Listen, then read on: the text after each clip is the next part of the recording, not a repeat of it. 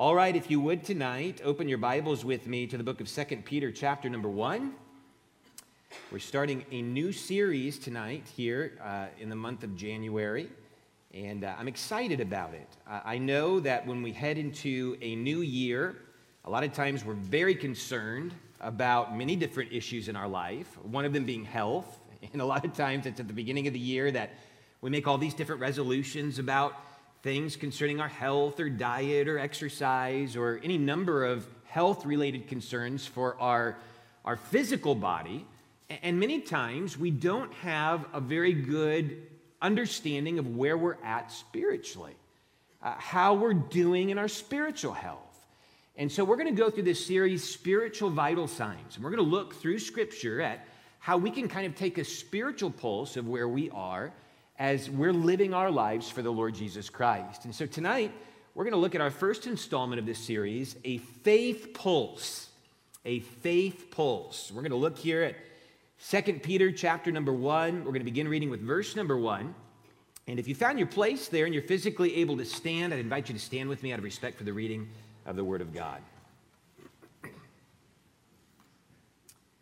We'll begin here in verse number one. Simon Peter, a servant and an apostle of Jesus Christ, to them that have obtained like precious faith with us through the righteousness of God and our Savior Jesus Christ.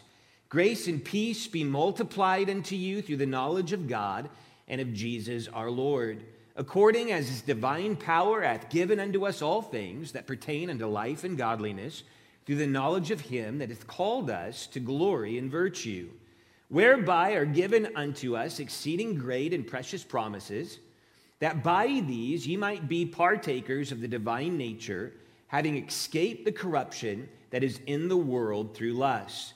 And beside this, giving all diligence, add to your faith virtue, and to virtue knowledge, and to knowledge temperance, and to temperance patience, and to uh, patience godliness and to godliness, brotherly kindness, and to brotherly kindness, charity. For if these things, and notice this, be in you and abound, they make you that ye shall neither be barren nor unfruitful in the knowledge of our Lord Jesus Christ. But he that lacketh these things is blind and cannot see afar off, and hath forgotten that he was purged from his old sins. Wherefore, the rather, brethren, give diligence to make your calling and election sure. For if ye do these things, ye shall never fall. For so an entrance shall be ministered unto you abundantly into the everlasting kingdom of our Lord and Savior, Jesus Christ. Let's pray this evening and ask God to help us as we study his word together. Heavenly Father, we are just so excited here at the beginning of the year to be in your house to know that we can look to the truth of your word to help us grow in our lives, grow closer to you, please you, and experience the life that you've given us through your Son, the Lord Jesus Christ. I pray that we would be Christians who are healthy, that we would be Christians who are spiritually on track, that God, we would be fruitful for you, and that we would not be blind to who we are in you, but Lord, we would have a clear vision of the things that you would desire to accomplish in our lives. So, Lord, I pray that you'd work powerfully through this series to help us each individually to gauge where we're at spiritually, to know where we might not be spiritually healthy, so that you, our great physician, physically and spiritually, could come into those areas and revive us and, and make us alive where we might be experiencing difficulty and unhealthiness. So, Lord, bless our time in your word tonight, we pray. In Jesus' name, amen. Thank you. You may be seated. Well, as we dig into this series, we're going to use this passage that we just read as really uh, our central text to, to learn about our spiritual health. And, and the reason why is because Peter here is, first of all, as we see from this passage, speaking to Christians. Notice with me here in verse number one, he's writing to those who have received or obtained like precious faith. He, he's writing to believers and he's instructing believers as to what they have in the Lord Jesus Christ. He begins, as we've already had a study concerning, uh, expressing to them the wonderful promises that they have in Jesus. And how many of you are glad that along with our salvation comes many wonderful promises that God has given to us? And we hang on to those promises and we look forward to those promises and we see the fruit of those promises enacted in our life as we're faithful to obey God and His Word and His Spirit.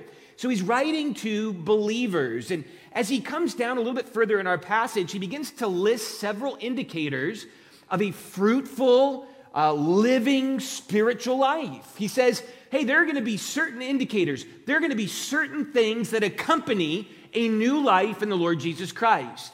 Now, through the course of the next several weeks, we're going to deal with each one of these things and we're going to see what place they have in our life and what they are and what we need to look for as a Christian to discern whether or not we're spiritually healthy people.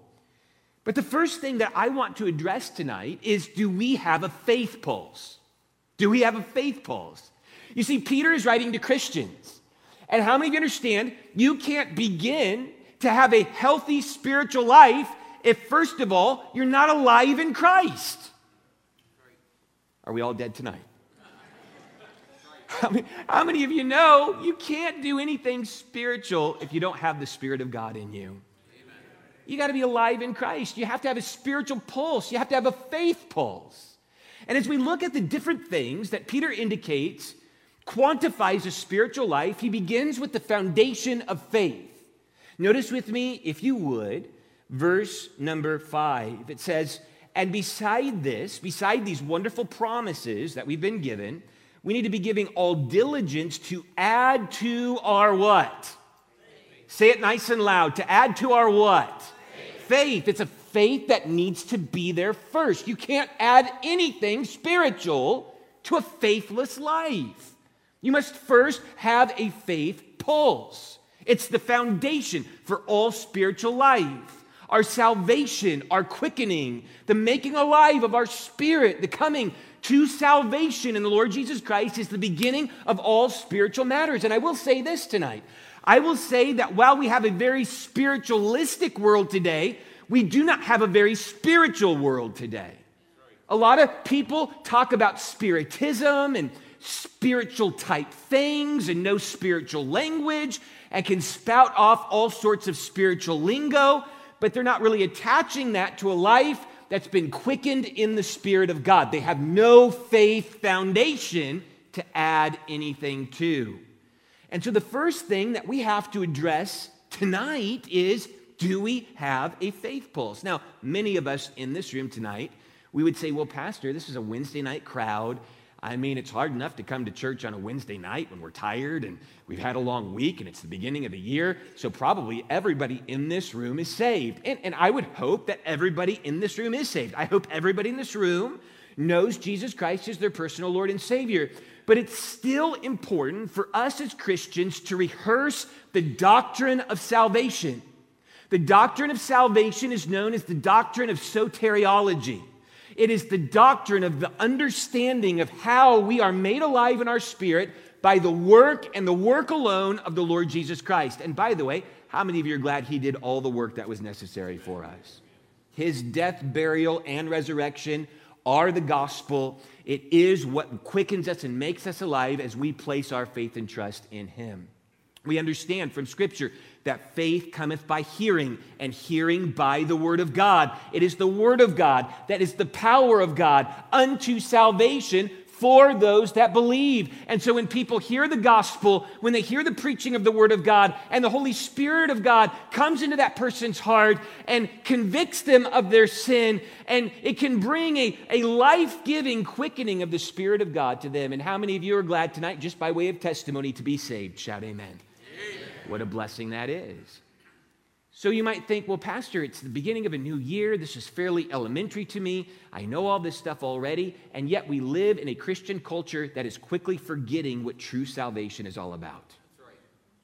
We live in a Christian culture that is rife with false teaching and false doctrine and easy believism and all kinds of nonsensical attributes that are added to the true message of the gospel that has become muddied, it has become unclear. And the reason why it's so important that believers are sharpened in this issue of true salvation is because if you lapse in the understanding of what true salvation is, you can't have the proper heart and understanding to really go after souls for Jesus. You'll lose your passion and desire to see people around you truly trust Jesus Jesus Christ as their Savior. You'll allow them to talk about their good works and talk about their religious affiliations and talk about how they grew up with grandma and did good things and how that's going to get them to heaven. And you'll allow that to pass over you because you've become soft in your belief on salvation. It's time for Christians again to drill down on the basic truth of God's Word. That is the gospel, that is the death, burial, and resurrection of the Lord Jesus Christ. And we must be right on this issue. We need to have a faith pulse if we're to build a strong Christian life that is spiritually healthy. So, as we go through this tonight, we're really going to be very specific about what salvation is and, and what it means to be saved and what it means to be made alive in the Lord Jesus Christ. It will be stuff you've heard before, but how many of you understand we all need to hear it again and again and again? Listen, this is the one central issue that the devil continues to battle all of the time. He wants to have people uncertain and unclear and satisfied in their own accomplishments and satisfied in their own vanities and satisfied in their own religious religiosity. He doesn't want them coming to the knowledge of the truth. And how many of you understand people can be blinded by religion just like they can be blinded by blatant sin? So we need to be very clear about what it means to have a spiritual faith pulse. So we're adding all of these other elements of spiritual health to a pulse of faith. Now, in order to give us a reference point of, of what we're talking about tonight, being alive in Christ, being saved, I want us to turn our Bibles over to Ephesians chapter number two. Ephesians chapter number two. We're switching human authors here. Of course, we know that the Word of God is penned by the Holy Spirit of God working through human authors. But we're leaving off from the writings of Peter and we're turning over to the writings of Paul here in Ephesians chapter number 2. We're going to begin reading tonight with verse number 1. Notice with me as we read together in our passage of Scripture. Paul writes, and you, and again, Paul is speaking to the church of Ephesus. So just like Peter was speaking to people of faith, just like Peter was speaking to believers, to Christians, Paul is also addressing Christians here. And he says, And you hath he quickened. That word quicken is a word that means made alive. And you hath he quickened who were dead in trespasses and sins, wherein time past you walked according to the course of this world, according to the prince of the power of the air, the spirit that now worketh in the children of disobedience, among whom also we all had our conversation in time past in the lust of our flesh, fulfilling the desires of the flesh and of the mind, and were by nature the children of wrath, even as others. But God, who is rich in mercy, for his great love, wherewith he loved us, even when we were dead in sins, hath quickened. There's that word again. It means to make alive. He hath quickened us together with Christ. By grace ye are saved and hath raised us up together and made us sit together in heavenly places in Christ Jesus, that in the ages to come he might show the exceeding riches of his grace and his kindness toward us through Christ Jesus. For by grace are ye saved, through faith, and that not of yourselves. It is the gift of God, not of works, lest any man should boast.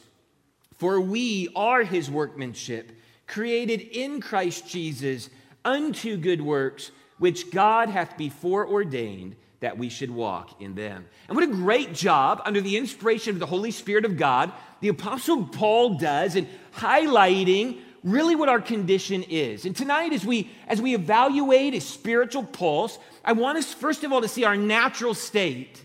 What, what is our natural state as human beings born into this world? Well, the Apostle Paul highlights what that natural state is. Notice with me again, verse number one. And you hath he quickened who were what? Everybody say it nice and loud. Who were what? Dead. Who were dead. We were dead in our trespasses and sins. At the end of verse number three, the Bible says that we were by nature the children of wrath, even as others. You see, this is our natural state. When we're born into this world, we are born dead. And that's hard for us to reconcile because when we're born, we're loud. You know, we cry and we scream. And, and, and how many of you understand once they start crying, they never stop crying? And, uh, and, and there's movement and there's growth and there's eating and there's diapers and there's, there's the different phases of, of life. And, and so it's, it's, it's a little bit difficult for us to wrap our minds around conceptually, but, but spiritually, and, and that's what we're discussing right now, is our spiritual health. Spiritually, we're dead. Now, now, many people in our world are under the false conception that people are born innocent, that people are born pure, and as a result of their environment, they're corrupted. Because how many of you understand? How can you look a little cute, rosy cheeked, you know, curly haired, smiling baby in the face and say, that's a lousy sinner dead and going to hell. It doesn't happen. You don't see that on the greeting cards parents put out. Pray, pray for my little demon child, you know. It's just not the way we view it. We view babies as a sense of uh, innocence, as a sense of purity, as a sense of, and, and in a sense, they, they have a, a, a, description in the Bible as, as a form of innocence in, in their conscience, anyway. Uh, we do have some proof texts from Scripture, and I'm not going to elaborate on it greatly, but we have some understanding that if a child has not reached the age of accountability to truly understand sin and the consequence of sin and make a profession of faith in the Lord Jesus Christ as their Savior, that, that God will uh, bring them home with Him to be in heaven. And, and listen, I don't know how all that works out. Hey, this is the way I answer a lot of those questions God is good, God is just, and what He does is always right. How many of you are okay with that tonight? But we have some indications from David and some of the things he wrote that, that, that infants, uh, especially people who do not attain an age of accountability if they die and they've not made a decision for Christ, that God will take them home. How many of you are, are prayerful and, and, and hopeful in that truth that we have from Scripture that the literally uh, millions of babies that have been aborted in our country are with God in heaven right now? And so, so we have this understanding, but yet we know from Scripture that every person that's born in this world is born in trespasses and in sins. Every baby that is born is born a vile, dirty, rotten, despicable sinner before God, cannot enter God's presence, cannot be looked upon by God, cannot be seen by a holy God in relationship anyway, until they are washed by the blood of the Lord Jesus Christ. And we get a lot of our religious sensibilities from this fallacy that we're born innocent and our environments corrupt us. Because then, if we're part of a religious environment, that religious environment can save us, it can purify us, it can make us create good actions in our life. And, and the Bible does not teach that. We're going to learn that a little bit further on in our passage here in Ephesians chapter number two. But, but the truth is, is we're born in trespasses and sins. In fact, the psalmist David wrote, In sin did my mother conceive me. David knew that from a child he was a sinner. From an infant, he had the nature of sin. Notice with me again, Ephesians 2, verse 3. We were by nature the children of wrath, even as others. Listen, this is why it's so important that you're part of a ministry. Wherever you go, if you're here at Fellowship Baptist Church or if God moves you to another place, uh, and you have children, you need to make sure that their children's ministries from an early age are teaching those children the truth of God's word and, and teaching them about the gospel and teaching them about the love of Jesus and teaching them about sin and teaching about their need for salvation. It's so important. Why? Because as, as they learn of God and as they know of God, that, that power of the gospel will prick their heart and convict them so that they can come to the saving knowledge of Christ at an early age. Hey, I, will give testimony. I, I know my testimony isn't glamorous and I, you know, wasn't a drunk that robbed 12 banks and then came to the light. You know, I don't have an exciting testimony, but I think it's exciting. I was saved at a young age, and praise God, I'm glad I had the opportunity to be saved at a young age To have Him fill me with His Spirit and to, to, to guide me and to lead me and to help me grow in, in, in the nurture and admonition of the Lord. And so it's important that we realize that nobody's born innocent, nobody's born without a sin nature. Uh, we all come into this world sinful, and we all need to be saved. We, we're in our trespasses and sins, we are dead. This is our natural state. Um, I remember um, the first funeral I ever went to, I was 12 years old, and it was my great grandfather's funeral on my dad's side. And I loved my grandpa. He owned a 16 foot cabin cruiser boat that we would take out on the Cedar River there near Waterloo, Iowa, where I grew up, and we would go fishing together. And I love fishing. I, I love fishing because my grandpa and my dad would take me out on this boat, and we'd fish together, and we have a great time together. And uh, we did the whole fishing stuff. We'd listen to the Iowa football game in the boat on the radio while we were fishing on a Saturday. And we'd be digging our hands into the nightcrawler jar with dirt and guts all over it and put it on the hook and then stick our hands in the Cheeto bag and eat some Cheetos, okay? It was awesome. And uh, we would just have a good old time pulling all kinds of catfish and bass and crappie and all kinds of things out of that river. And then we'd take them home and we'd fillet those things out and have fish fries. And loved my grandpa and uh, was really broken up when he passed away. And I remember uh, standing in line at the viewing, and I didn't know what a viewing was. I'd, I'd never seen an expired body before. And, and I remember walking down the line and, and waiting in line to, to view my grandfather. And as I came up to the casket, there were some relatives I'd never met uh, standing in front of me and, and talking about, you know, how good grandpa looked. And, and I understood what they meant. You know, we, we all, when we have a loved one that's passed away, we, we want them to look presentable and we want to have a good remembrance of them. But I got to tell you, at 12 years old, I could tell the difference between my grandpa on a fishing boat with a smile and a pole in the water and him in that box. And I thought to myself as I was standing behind these relatives, and they were talking about, boy, he sure looks good, and I'm, I'm glad he looks good. I, I'm, I'm like, what are you talking about? I, I mean, he, he was in a suit and they, they painted some color on his cheeks and, and, and they made him look nice, but, but I knew that, that my grandpa wasn't in that box. My grandpa wasn't there anymore. My grandpa was with the Lord. Amen. And I remember thinking to myself, that's not a good look. And while we're born, in our trespasses and sins, dead spiritually. We can do all we want in our own flesh to, to dress up this carcass and to paint a smile on it and to put a tie on it and, and to paint some makeup on it and to make it look good from the exterior. But as Jesus told those hypocritical Pharisees on the outward, you're like a whited sepulchre, glowing and gleaming, but on the inside, you're full of rotten, putrid, dead men's bones. And by the way, that's our life without Jesus.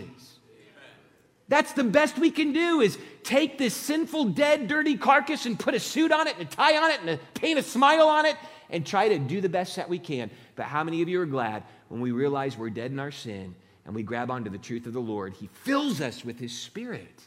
He quickens us. He makes us alive. And I'll tell you what, there's nothing more beautiful than a person that's been ransomed by the Savior and a person that's been filled with the Spirit of God, that's full of the joy of the Lord, that doesn't have to paint a smile on their face and throw a coat on to look sharp, but really from the inside out expresses that they're alive in the Lord Jesus Christ.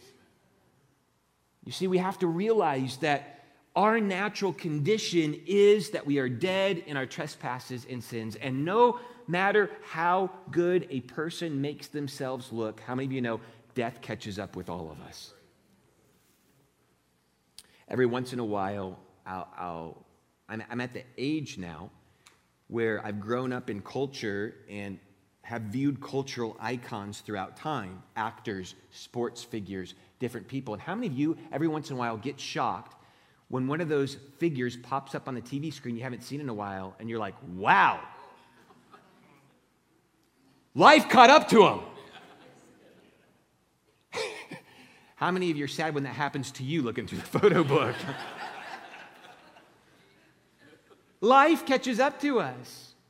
Death catches up to us, and there's nothing that we can ultimately do about it. But I'll tell you, when we come to the saving knowledge of the Lord Jesus Christ, we have that new life in us, we have that vibrancy in us, and that should exude out of us no matter what our age is, no matter what our circumstance is, no matter where we're at in life. We have to come to terms that this is our natural state. And by the way, that's the natural state of your mom. That's the natural state of your dad. That's the natural state of your sweet old grandma. That's the natural state of that pillar of the community. That's that natural state of the person who has a billion dollars. That's the natural state of the person who has one dollar. Everybody comes into this world in the same position spiritually. We are dead in our trespasses and in our sins. And we all need to be made alive by the Spirit of the Lord Jesus Christ. We're talking about the pulse of faith tonight. We have to know our natural state. Notice verse number two, wherein in time past ye walked according to the course of this world. That's our natural state. Our natural state is to gravitate towards the world, to fall in love with the world. And this is how you can begin to discern where your spiritual pulse is. If it's a drudgery to come to church, if it's a drudgery to be in the house of God, if it's a drudgery to serve God, if it's a drudgery to open up your Bible, if it's a drudgery to speak about what God is doing in your life, if you can't ever figure out a good thing to say about your spiritual condition, if it's just a show that you're putting on on a Sunday morning, then you might be in trouble spiritually. If all of your time and energy and mind and heart is given over to the affection of the world, and I love my hobby, and I love my money, and I love my material possessions, and I love my this and my that, and, and nothing points to anything eternal, and everything is about loving everything here on earth, let me just say this we've got problems spiritually. Something is out of rhythm. Because the natural state of a person who is dead in their trespasses and sins is to be caught up in a walk that depicts the course of this world. That's why John writes, Love not the world, neither the things that are in the world. If any man love the world, the love of the Father is not in him. It's our spiritual pulls. Listen, I get scared for. Listen, I'm nobody's judge. But how many of you understand just because we're not to judge other people as God judges other people, that doesn't mean we have to abandon our own judgment? We can still have wisdom and discernment. And, and I'm fearful for what I see in many Christians' lives, how they have fallen so in love with the world. And they depict it in their attitude and in their demeanor and in the way that they carry themselves and in the way that they talk and in the way that they live and in the way that they, they serve it scares me sometimes that, that, that we're falling as, as Christianity into this very surface form of Christianity that, that wants to love the world and then just give lip service to God. We've got to be very careful about that. And, and I'm, I'm concerned for our young people today. I'm concerned that there's a dearth in the church as a whole of young people who are growing up with a passion for God, who want to be pastors and want to be missionaries and want to experience a call of God in their life. And listen, I'm fine if you're a plumber or if you're a construction worker or you're a lawyer or, well, if you're a doctor, if you don't, whatever. Whatever you want to be, if you do it to the glory of God, do it with all of your heart and all of your might and serve the Lord. But, but where are the missionaries today? But where are the, where are the pastors today? Where, where's the next generation coming up with the zeal and a power and, and, a, and a desire to serve God? Where are the kids that are being raised in our churches? experiencing revival and saying, Man, I want to serve my God and I want to be that Daniel that stands up. I want to be that Esther that stands up for my people. I want to be that person that's here for such a time and such a place. And we need to, especially if we're saved, get back to a repentant heart again, looking toward God and saying, God, would you use me?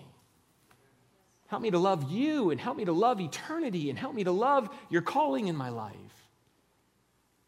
See, our natural state is to follow the course of this world.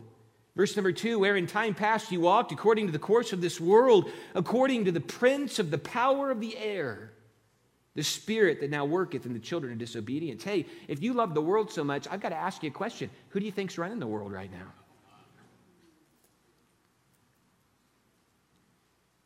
Can I get specific with this? Who do you think's running fashion right now? Who do you think is running media right now?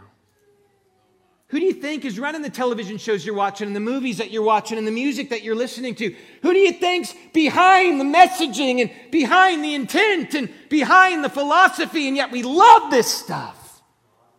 And we put the posters on our walls and we point our children to it and we say, That's the ideal. That's what you want to be. You want to be successful. You want to be rich. You want to be sexy. You want to be all these things that the world says you need to be. And we promote that and we, we throw that in front of our children. And no wonder the church is dying today. It's time we take a spiritual pulse again and we see what the foundation is that we need to be building upon. And I believe this today. We need people in the church house getting saved. Because we've left off too long playing games with God. And there's not a fire burning in our hearts, and there's not a passion and love for His Word, and there's not a zeal to serve Him, and there's not a reality of fruit that's being experienced in people's lives. And we need to get back to a holiness, and we need to get back to a righteousness, and we need to get back to God calling people in church again to be faithful to Him and to serve Him and, and to love Him and to not fall in love with this world. Pastor, what's wrong with you tonight? I don't know. hey, listen, I think, I think there, there, there, there are, are people that are, are being, they don't have much of a pulse today in the church. And the generations that are coming up are showing that. And we need to get back to showing what a zeal and a reality of Christian life is all about. We need to get back to showing what a passion and a fervor for the things of God is all about, what, what having a pulse spiritually looks like. So, this is our natural state. Now, I want us to see also from this passage tonight our natural desire. Our natural desire. Notice with me verse number three, among whom also we all had our conversation, our manner of living in times past, in the lust of our flesh fulfilling the desires of the flesh and of the mind, and were by nature the children of wrath, even as others. This is our natural desire. Our natural desire, apart from the filling of the Spirit of God, is to follow the desires of our flesh. And, and, and these should be easy for us to discern. And yet, how many of you understand our own hearts deceive us? Listen, I'm going to look you right in the eyes. I'm going to tell you this about me. I'm going to tell you this about me, and uh, I hope nobody has rocks that you can throw at me tonight, okay? Because if you throw one at me, I'm going to pick it back up and throw it right back at you, okay? I'm going to tell you this about me. Listen, I'm capable of this. I can, in my mind, convince myself that I'm doing well and that I'm living for God, that I'm doing right, and on the side, entertain the lusts of the flesh. How many of you know our heart is deceitful above all things and desperately wicked? Who can know it? And I constantly have to be in check with the Spirit. I don't know how people can live a day without being in the Word of God, without being in the mirror of His Word, being convicted by the truth of His Word, and continue to walk with the Lord. Because, oh man, I don't mean to share too much with you tonight, but, but if I'm away from the Word of God too long and I walk away from the mirror of His Word, I start looking at myself and thinking I'm looking okay, and I start falling right back into the same lust of the flesh all over again. Do we not realize that that's our tendency? Don't we realize that that's our natural state? I'm not saying we don't experience spiritual maturity. I'm not saying that we don't grow past things in the Spirit, but we can't continue to grow if we're not in His Word. And Ben, I'll tell you what.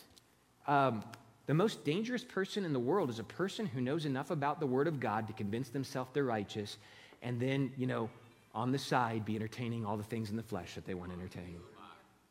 And by the way, wasn't that what God said about the children of Israel? With their mouth, with their lips, they drew close to him, but with their heart, they were far from him. That's what we're talking about tonight. We're talking about that spiritual pulse. Where are we at with, with our spiritual pulse? In our natural state, we, we go after the lusts of the flesh, and it says, and of the mind. How many of you understand most of the battles that we face spiritually begin in the mind. As a man thinketh in his heart, so is he. So if the devil can captivate our thoughts, if the devil can captivate our mind, how many of you understand he's won the battle of our actions? So it's really important what we meditate on. It's really important what we focus on. And, and I, am, I am bewildered by what many Christians like focusing on. I'm bewildered what many people like to occupy their minds with the worry and the fret and the frustration and the, the worldliness and, and the worldly sensibilities and the worldly wisdom. Listen, I'm all for education. I'm a big education person. We're going to learn about that as one of these key attributes of, of being healthy spiritually, an area of knowledge that we need to add to our faith. I'm all about learning. I don't think there's anything wrong with learning, but there have been many lives destroyed in the pursuit of worldly wisdom where the devil has used the conduit of worldly wisdom to captivate a young person's mind and turn their heart away from the Lord. It's a Wednesday night crowd, so I feel I can meddle a little bit. Parents, you need to be very prayerful and very careful about your plans for your young people when you send them off away from home. Pastor, I want him to get into the best school. I want him to learn from the best professors. Have you looked at who the best professors are out there today? Do you want to know who's learning from the best professors today? It's all the people who are in office right now destroying our country. Because they are godless people. And so we say, man, I want him to go to this university. I want him to get into this program. I want him to learn from this professor. And I'll tell you what you'll end up with. A lot of, I, can I reiterate? I'm not against school. I'm not against education. I think it's valuable. I think it's good. All those things. Do not email me. but you say, man, I'm going to send them off to this, this university, and man, it's going to make their life. And what you're going to end up with is a godless person who owes a lot of student loans.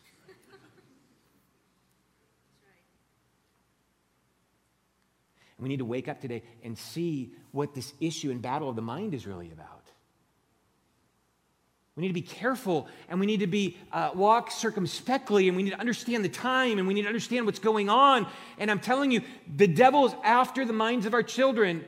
Back in the 60s, when we kicked God out of the schools and we kicked prayer out of the schools, the school system has gone downhill in its proliferation of ungodly, unbiblical uh, agendas concerning the minds of people. You say, well, Pastor, are you down on schools? No, we've got Christian teachers that uh, are in the school system trying to do their best, trying to stand up for God. I pray for them.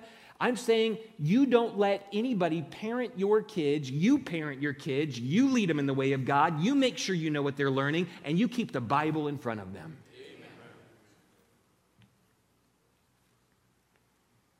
I don't mind if you do that when they're 32. Listen, we, we, we, need to understand our natural desire is toward the fleshly lust and, and this entertainment of our mind with fleshly principles and conceptions. And, we need to be very careful of that. Now, lastly, this evening, as we look at our spiritual pulse and, and see where we're at spiritually, see what our heart beats for, see what fills up our heart, and where our affections lie, I want us to see God's saving work. How many of you are glad that though all of us were born in trespasses and sins, dead spiritually, though our natural inclination was to follow the lusts of the flesh, though our natural inclination was to entertain the vanity of our own mind, how many of you are glad, as I am, for the but God in verse number four?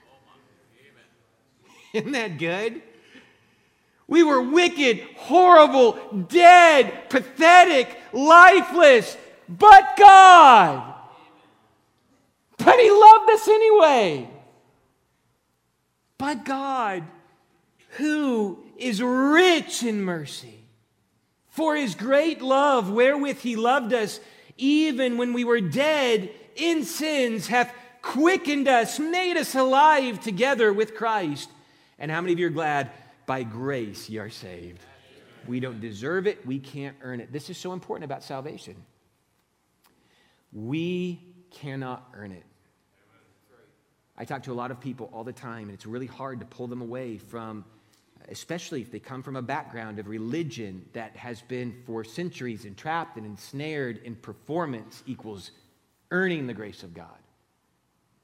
You know, going through this ritual religiously and, and quoting these verses religiously and passing this program uh, religiously and lighting these candles religiously and and, and performing these sacraments and being a pillar of the community and doing good works and, and to pull them away from that conception of that's what a good person is, that's what a godly person is, and saying, no, no, no, no.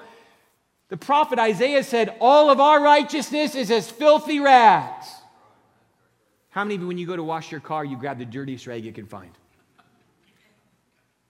No, you're just going to smear the mud around. You're not going to clean it off. And that's what we do with our own righteousness. You know, if, if we could get saved, if we could redeem ourselves through our own good works, through baptism, through communion, through confirmation, through hoops we jump through, if we could get saved through processes, why did Jesus have to die on the cross? Why? Doesn't that seem like a big waste? If we could do it in our own strength and our own power?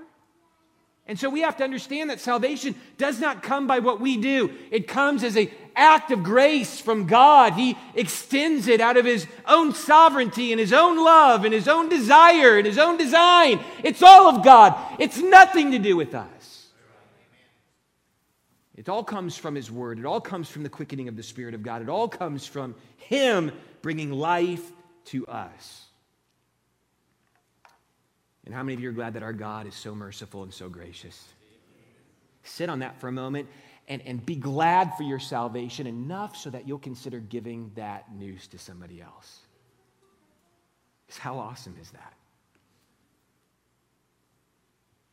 God, who's rich in mercy, for his great love, wherewith he loved us, even as we were dead in sins, hath quickened us together with Christ. By grace ye are saved, and hath raised us up together, and made us sit together in heavenly places in Christ Jesus, that in the ages to come he might show the exceeding riches of his grace and his kindness toward us through Christ Jesus.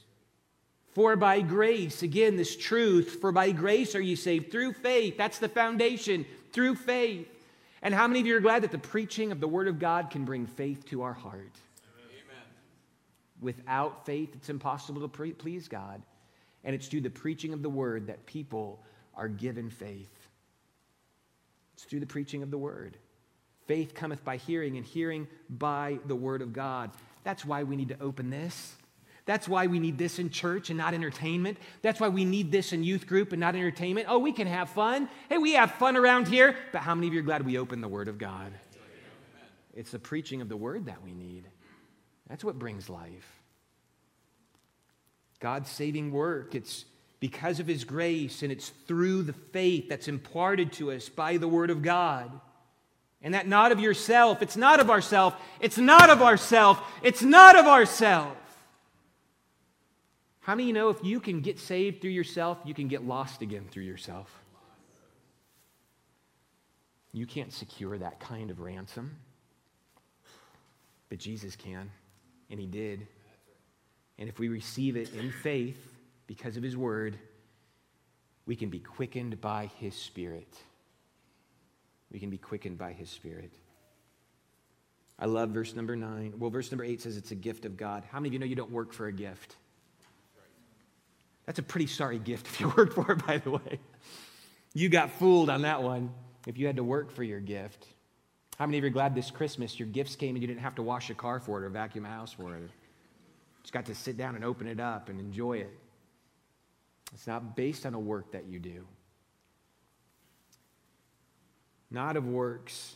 Verse number 9 says, Lest any man should boast. But I love verse 10 For you are his workmanship. How many of you are glad we don't work for our salvation, but we do work out his salvation? That's another indicator of our pulse. Is his salvation being worked out in your life? Is there evidence of it? Is there fruit of it? Is it seeable? Is it identifiable?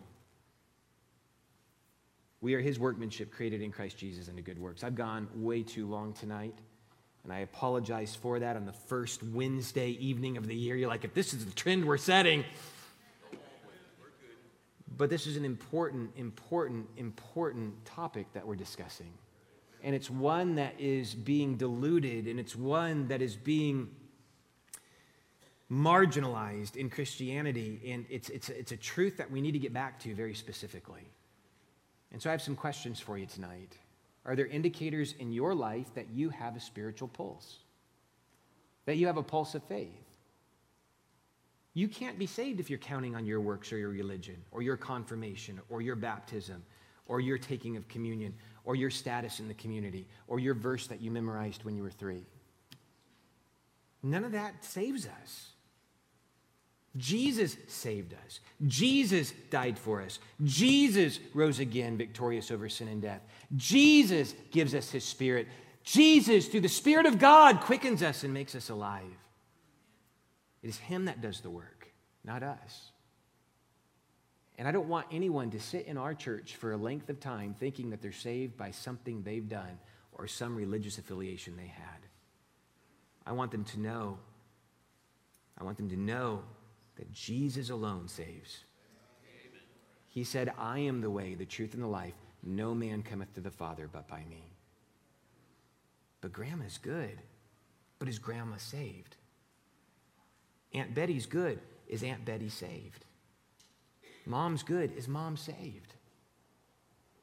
Are they saved? Do they know Jesus? Do you know Jesus tonight? Are you concerned that, listen, I'm not trying to get anybody to doubt their salvation. How many of you glad if you're saved and the Spirit is quickened you, you can never lose your salvation? Amen. It's the work He's done. But man, if you've got no spiritual fruit, and man, it's a, you haven't cracked open the Bible in a year and you're fine with that. You're in love with the world and everything's about your flesh and everything's about entertaining your mind in this world and your flesh in this world you've got to stop for a moment and, and put your fingers over your wrist and just say, Is there a pulse here? Is there anything spiritual going on in my life? Or is it all a facade? Is it all so people can see that I'm so close to Jesus? How many of you know Jesus sees past all the suits and the ties and the smiles, and he sees right to our heart? You can't fool him.